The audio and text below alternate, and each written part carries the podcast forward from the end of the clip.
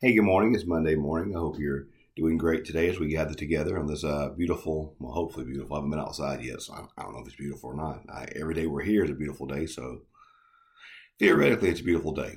We'll find out in about 30 minutes when I walk outside. But joining us to get together today on this beautiful day that we get to study God's Word together. So um, today we're continuing in our readings. Uh, you know, in our daily lectionary guides, um, we're reading right now through Isaiah in the Old Testament. We've been in the 50s of the Psalms, um, you know, a, a lot recently. Uh, we're in Mark in the Gospels. Um, but in the New Testament, we've been in Galatians. Galatians is a great book. It, it's a short book, it's a quick book. There's a lot of good stuff in Galatians. It, it's a book I would encourage you to. Uh, I've shared with you before that little section there of Galatians, Ephesians, Philippians, Colossians have some of the best information in all the Bible, and I would encourage you to read through those four books, you know, pretty frequently. Uh, you're going to really find some great information there, some great encouragement there, some things to really help you in your Christian walk. So um, we're in Galatians uh, in the New Testament lessons right now. Um, so I want to read to you um, from um, today's reading was Galatians 4 1 through 11. But I want to read to you um, specifically verse 4 today. Where Paul writes this. One of the one of the one of the I think one of the more important passages in all the Bible. Um, four and five.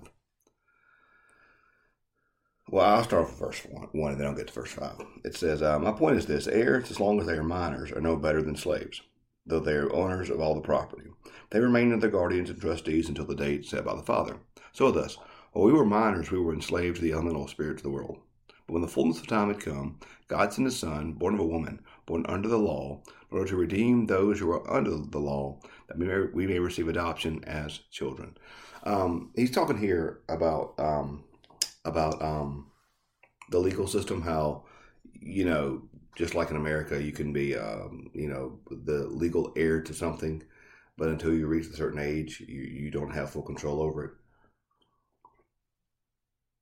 he's talking here about God's timing, how uh, God's time is a different time than ours, and so we so in human history, um, we were all slaves to sin.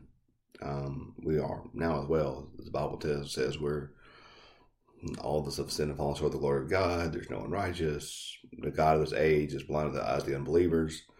You know, we, we, we know that we have a um, have a um, as the old hymn goes, prone to wander, Lord, I fear it, prone to leave the God I love. We all have this spiritual wandering eye, if you will, um, that pulls us away. So God had a plan for our redemption.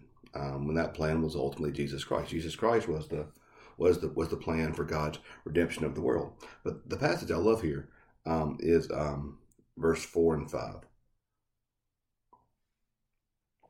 As it says this, it says, but when the fullness of time had come, God sent his Son, born of a woman, born under the law, order to redeem those who were under the law, they may receive adoption as children.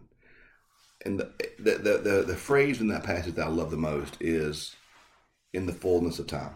That That's a short passage, but it's a very meaningful passage in the fullness of time. What does that mean?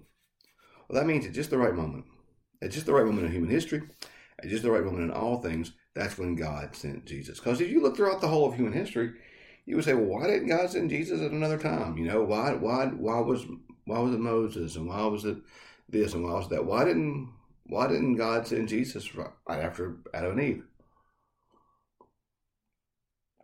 You know, why didn't God send Jesus in the middle of the 21st century with the internet and technology and things like that? Well, if you go back and look at world history, um, you see that at the moment Jesus was born was one of the most optimal times to be born in human history uh, in many ways. Um, as much as we talk about Rome being the big bad bully, that really was kind of the time of Roman peace, uh, the Pax Romana. Uh, that was when Rome was at its most stable, when the empire was growing, when there were skirmishes and wars. There were not the same wars there were before with, the, with Carthage and things like that. So Rome's power was exp- expanding and growing and uniting all the world and the world and the and, and the and the world was exploding through Europe, through northern northern Europe.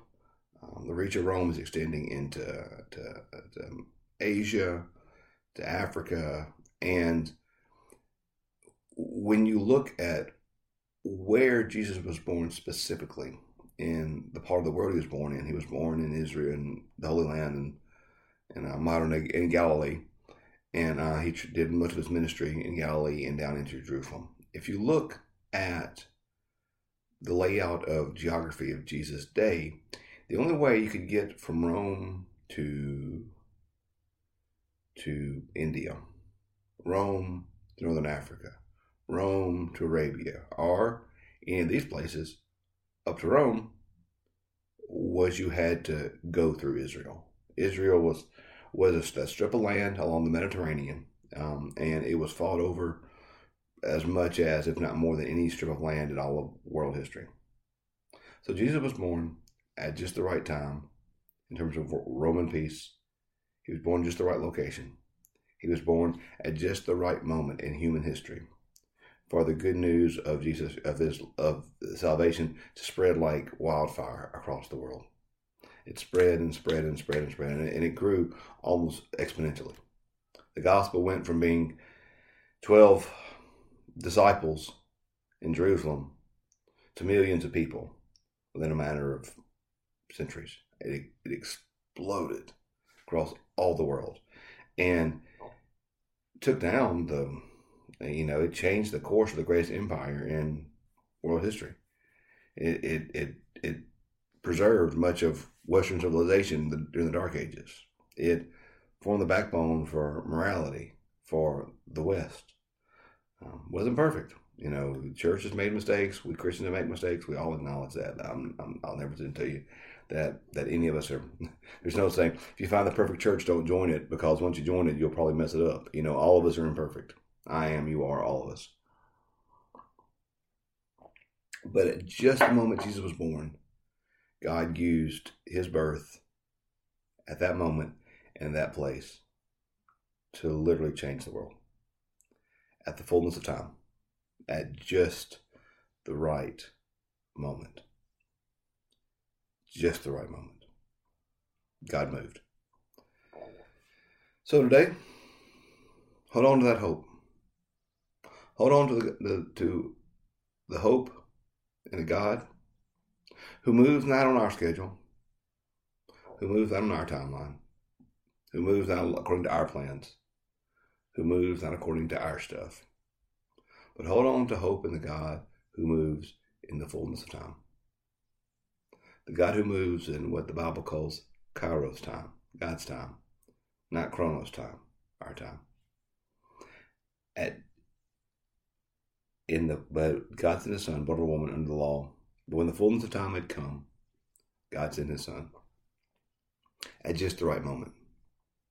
So today, if if you think time's running out, if you think um, God's forgotten, or God doesn't hear, or God doesn't care, or that you really wish God would work better along your schedule, or do it better along your time. I know I do. Uh, man, if God would just work on my timeline, my goodness, it'd be a lot easier, wouldn't it?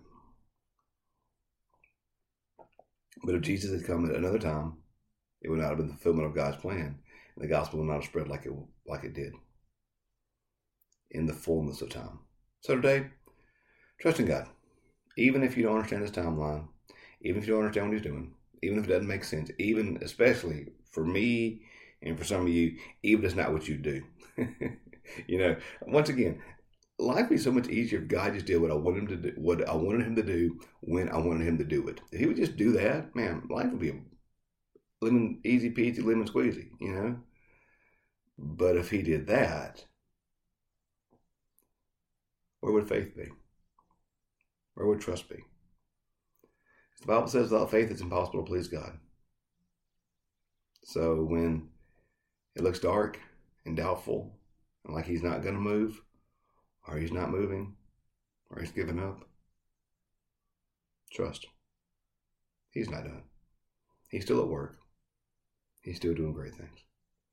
In the fullness of time, God sent his son, born of a woman, at just the right moment. And at just the right moment in my life, in your life, in our lives, God's going to move. So, trust in God. He knows what he's doing. We don't have to be afraid. We don't have to worry. We don't have to doubt. In the fullness of time, God works. So today, trust in God and His plan, and His mercy, and His salvation, and know that He's always on time. He's always at work. Hey, love you guys. Praying for you today. Have a great Monday. Hope you have an awesome day. And I will see you bright and early tomorrow morning for our morning devotional time. Love you all. Love you all. Have a great day.